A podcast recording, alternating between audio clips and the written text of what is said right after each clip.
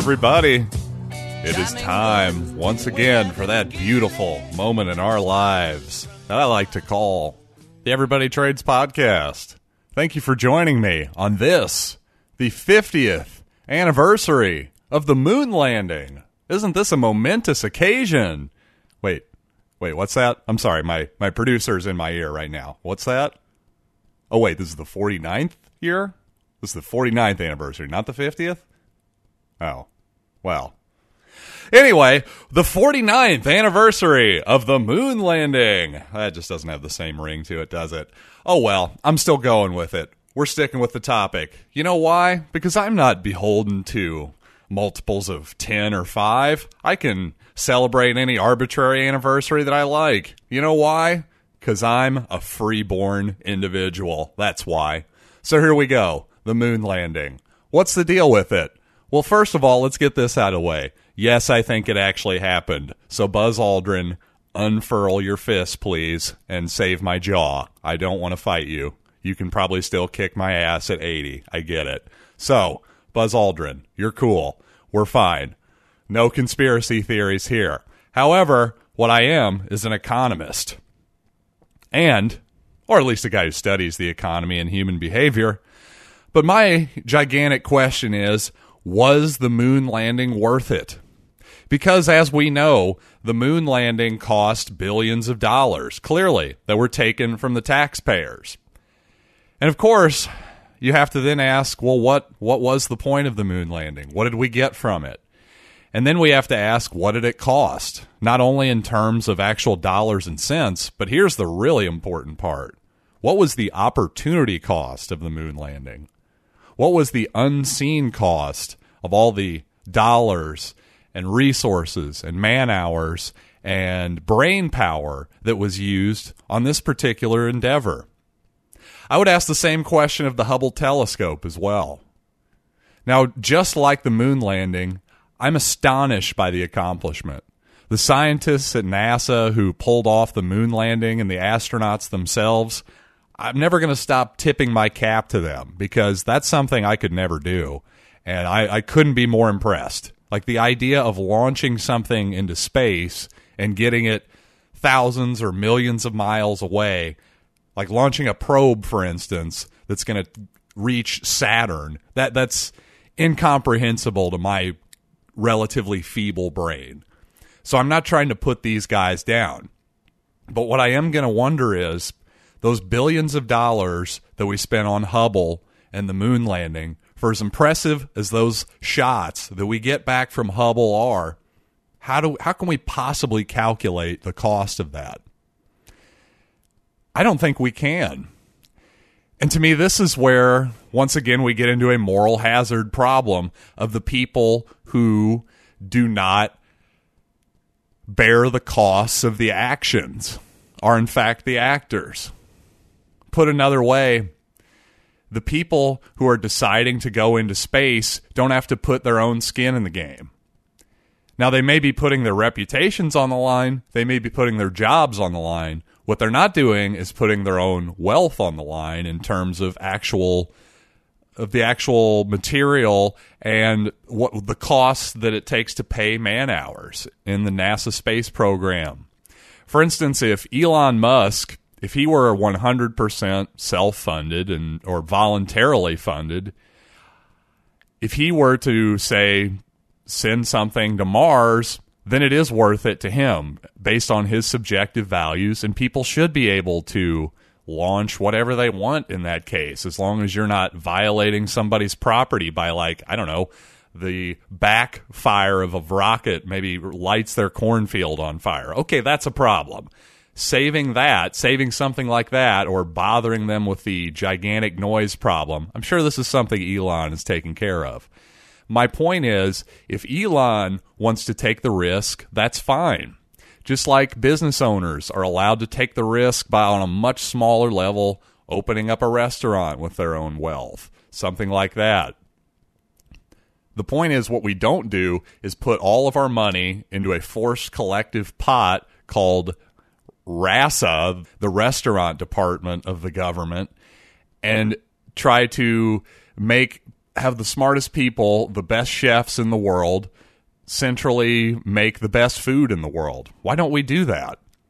If we use the logic of NASA, we should be. I guess it's for some reason we've decided that food production is something that the market takes care of perfectly. Even though it's the most important thing we do, I'm actually pointing out that the market is a great purveyor of of food. It does a great job of ending starvation, of providing plenty. This whole thing about the moon landing and Hubble get back gets back to the idea of what is seen and what is unseen. Of course, it's easy to see the pictures, the incredible images that we get back from Hubble, and it's easy to see Neil Armstrong swinging a golf club on top of the moon. But what we don't see is all of the things that would have been created had none of that actually happened. I would ask you, where would the country be if if John F. Kennedy had never made a giant proclamation about putting a man on the moon? Let's say we never really went to space. That doesn't mean that humanity wouldn't have went to space. It just means the United States government wouldn't have went to space. Of course, this is all hypothetical because, again, that's the problem with the scene. We can't see it, to put it in the most basic terms I can. But whether we know what would have happened or not, the opportunity cost is very much obviously there. It can't be denied. We can see it quite easily in terms of analysis, even if we can't see the actual results of what might have been. We must always keep in mind opportunity cost in any aspect of our lives. In any decision that we all make, opportunity cost is going to be a big part of it, and that is the unseen side effects of any decision that we make. And ultimately, if what we're deciding is what to do with other people's wealth, it's going to be much more difficult to see the unseen. Moving to things that happened less than 49 years ago. This week, the president had some comments on his own recently appointed Fed, Federal Reserve chairman and his take on interest rates. Let's see what Z. Donald had to say. I put a very good man in the Fed. I don't necessarily agree with it because he's raising interest rates. I'm not saying that I agree with it, and I don't Real necessarily agree with it. I yeah. must tell you, I don't. I'm not thrilled, but at the same time, I'm letting them do what they feel is best. I'm just saying the same thing that I would have said as a private citizen. So somebody would say, oh, maybe you shouldn't say that as a president. I couldn't care less what they say. I don't like all of this work that we're putting into the economy, and then I see rates going up. Well, what's interesting here is candidate Trump during the election was often talking about the sort of bubble nature of what he thought was uh, the stock market expansion under Barack Obama's presidency. And now it seems that I don't think actually Trump is being inconsistent here. He's actually pointing out that, hey, uh, I'd like, and what he's saying is, is I actually kind of like this bubble. That's what he's saying. Let's keep it going. Not that everything that that has happened under Trump has been all nonsense as far as a, a bubble goes, a a continued expansion of the economic bubble goes, but that is certainly a factor. What is, what is what Trump is afraid of here is that his own Fed appointed chairman here is going to rise interest rates too quickly and cause a recession. Of course, if you've watched my video series The Foundation on YouTube, and if you haven't, please do. The thing is, you know where I sit with this stuff. The idea of the Federal Reserve setting interest rates and setting the money supply is one of the most absurd notions that has ever been put forth in modern America. Once again, like with Hubble and like with the moon landing, what we have here is a gigantic knowledge problem. If I'm lending out my money for whatever reason, or I'm borrowing money for whatever reason, how can I po- how can anyone possibly say what my interest rate should be?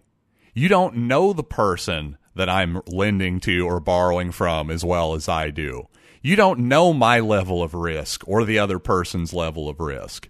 You don't know what's going what level of interest is going to make it worth it for both parties to come to an agreement.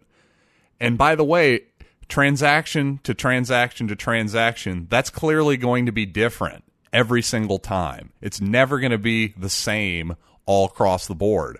So therefore, the entire premise is absurd. And what we need to do is not worry about, oh, is the central authority going to raise rates too high or not raise them quickly enough? Should they do this? Should they do that? We need to allow markets, in other words, people like you and me, to be able to choose amongst ourselves and amongst other entities like banks, whatever it might be. We get the choice. Because guess what? Every loan is different. And Wall Street Strategies Charles Payne in his newsletter this morning. See, Charles and I actually disagree on tariffs and the trade war right now, but I, he actually had an outstanding comment that I haven't heard anywhere else. And that is this in terms of the Federal Reserve and its policy on interest rates. Charles says this notion, the notion being that why does the Fed even exist in the first place? This notion doesn't seem far fetched to those that wonder why interest rates are always adjusted lower when the banks are in trouble, but higher when Main Street starts getting pay raises. In other words, as some people expected from the beginning, it sure seems like the Federal Reserve mostly exists to prop up the wealthy. And whether that was the intended feature or not, it's certainly been the result. Anytime there's more money printed out of thin air, clearly this makes the savings, people who save dollars in their bank account, that makes their savings and their wages relatively less valuable. That's obvious to anyone who understands supply and demand. It's simple economics, son. I don't understand it at all. But God, I love it. The most wealthy people, however, can avoid this problem because they are more easily able to convert their paper money into hard assets and things that are likely to retain and likely to even expand their value in times of monetary inflation. Things like real estate, precious metals, collectibles, classic cars, that sort of thing naturally I don't begrudge anyone who's able to buy a painting and then sell it for a higher price at a later date. But this idea that we need to continually inflate the money supply in order to keep the quote unquote faith of the economy going is absolute nonsense. And it's frankly nonsense on its face. To me, inflation of the money supply is equivalent to theft of savings and wages. It's certainly a hidden tax that nobody votes on. At the very least, should we as Americans, if we believe in democracy, should we not at least be able to elect the chairman of the Federal Reserve? If we're going to allow these people to, to, control the value of our wages and, and savings, shouldn't we at least have the tiniest voice in this process? I mean, I'm not a huge believer in democracy. I think it's more mob rule. But but if you are one of these people that thumps the Bible of democracy, then by golly, this sort of this sort of thing should matter to you. To me, the proof should be on the state in this case that we need the Federal Reserve. And frankly, in all cases. You see, in criminal court cases, the burden of the proof is always on the state the defendant is guilty until proven innocent. The state must prove the crime. Similarly, I believe that if the Fed believes in the United States government in concert with the Federal Reserve has decided that it is necessary for them to be in charge of our wages and savings via the supply of the United States dollar and the Fed funds rate, we should have a say in that the burden of proof should be on the state to prove that to us. It shouldn't just be blindly accepted by all of us Americans that the government should be in charge of the printing press. Because guess what? If you and I took the $20 bills out of our wallet and put them in a photocopier and started handing them around town, we'd be arrested. My question is what special knowledge do these people in the Federal Reserve think that they have? Once again, if this doesn't make sense to you, please watch my video series, The Foundation. And we'll see you next time on the Everybody Trades Podcast.